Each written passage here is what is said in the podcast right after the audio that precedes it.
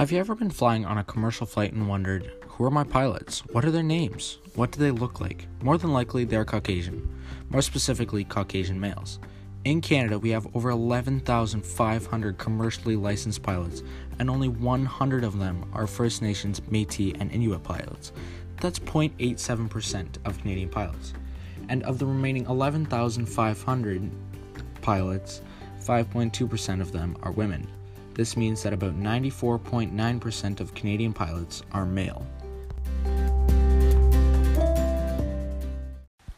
To get a commercial license, it takes a tidy sum of money, hard work, and dedication. You can go through high school and go to college, but for some Indigenous people, it's easier to go to FNTI or the First Nations Technical Institute. Located in the beautiful Tyendinaga Mohawk Territory, 25 minutes east of Belleville, Ontario, FNTI allows First Nations, Metis, and Inuit students looking for a post secondary education in aviation to get their private pilot license or commercial pilot license, PPL and CPL.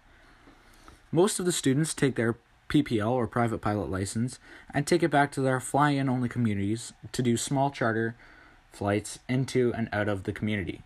Very few of the graduates take their CPL or commercial pilot license and go into the commercial pilot world, like flying for WestJet or Air Canada.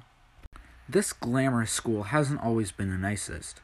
It was opened in 1986 and used the hangars that were built during World War II for the planes who trained pilots who then went overseas to fight for our country. But as time went on, with little funding from the government, FNTI began to go bankrupt. In the early 2000s, they were in the hole by over $200,000. They began to help pay for it with the extra funds from tuitions from their other programs. The biggest problem faced by FNTI and everywhere else is that the student to instructor ratio is 1 1. This means that it's very expensive to, for schools to train pilots on how to fly. As well, it's not very time effective, costing schools even more. FNTI is the only post secondary aviation school that is for Aboriginal peoples only in Canada. It is a small school with just under 700 students a year. About 180 of them are from Canada, and just over 100 of those are from Ontario. They offer a few different college programs like ECE, mental health worker, social service worker, and of course their aviation program. They also have a variety of university programs and standalone Indigenous degrees. They get students from mostly remote, fly in communities in Northern Ontario. Much like the Sault College program or the Seneca College program, the course is three years. Students learn radio operation, navigation, flight and simulator training, and like mentioned before, the PPL and CPL or private pilot license and commercial pilot license requirements. FNTI uses the most common type of trainer plane, the Cessna 172. This airplane is used to train pilots all over the world. These planes have been used to train pilots since 1956 and were being sold for about $8,500. These trainer planes quickly became the number one across the world. 1986 came along and there was a massive oversupply of these cheap, reliable aircraft. So, for 10 entire years, Cessna stopped making these tiny, reliable airplanes. So, in 1996, when they resumed production, they amped up those engines and they made them fuel injected instead of the old fashioned carburetors. As time went on, 2005 came along and there were a few modifications. But the biggest change was the fact that a new MFD, or multifunction display, was added into the tiny little cockpit. Today, over 50,000 of these Cessna 172 aircraft models have been built. Back to FNTI now. FNTI is the only Indigenous post secondary aviation school in the country. It's tough for 250,000 Indigenous students to go to school with the people of the same culture and beliefs. With the scars left from residential schools and the countless missing and murdered Indigenous teens in Canada, I can more than see why Indigenous peoples don't want to go to school with white people or people they see as a possible threat. FNTI is seen as a safe place for the Indigenous community. Jonny Harris is a comedian who stars in Murdoch Mysteries, and in the past couple of years he's been doing a show called Still Standing.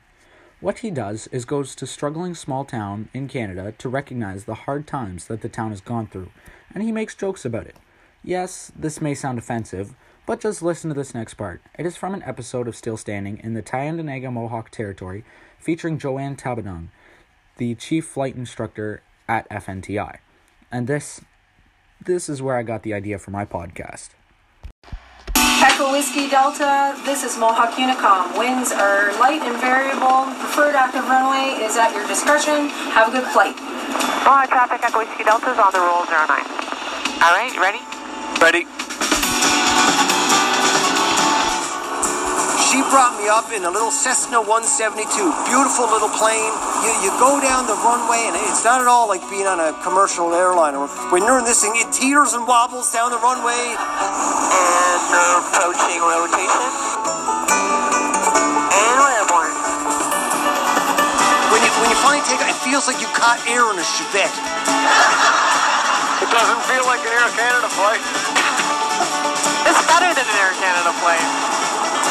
But then that little plane purring like a kitten, and we got up to altitude, and we were just, we were flying, and and and uh, uh, it was amazing. The territory starts at the Bay of Quinte, so everything north of the shore is the beautiful Tyendinaga Mohawk territory.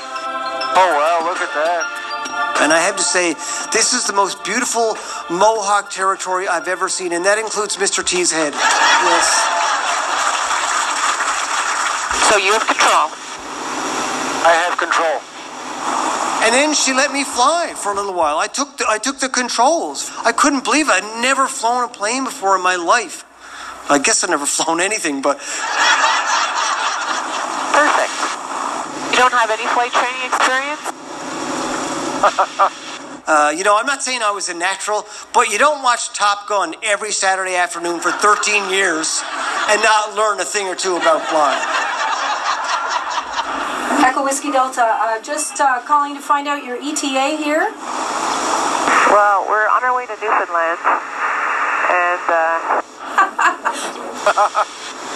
I can see how people get completely hooked. I can see why Joanne came back here to be an instructor. Uh, it was amazing.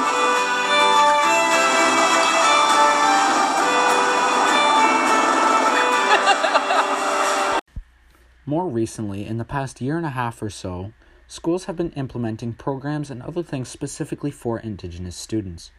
Over the March break, I was privileged to go to Sault College for a tour of one of their aviation facilities, simulators, and around the school. The reason I'm telling you about this is because while I was there, I got to see around the rest of the school. The part that really caught my attention was the brand new section of a building specifically for Indigenous people, students, to go to if they need anything for academic help, if they need to talk to someone they can trust, or just wanted to pop in and talk to other Indigenous students.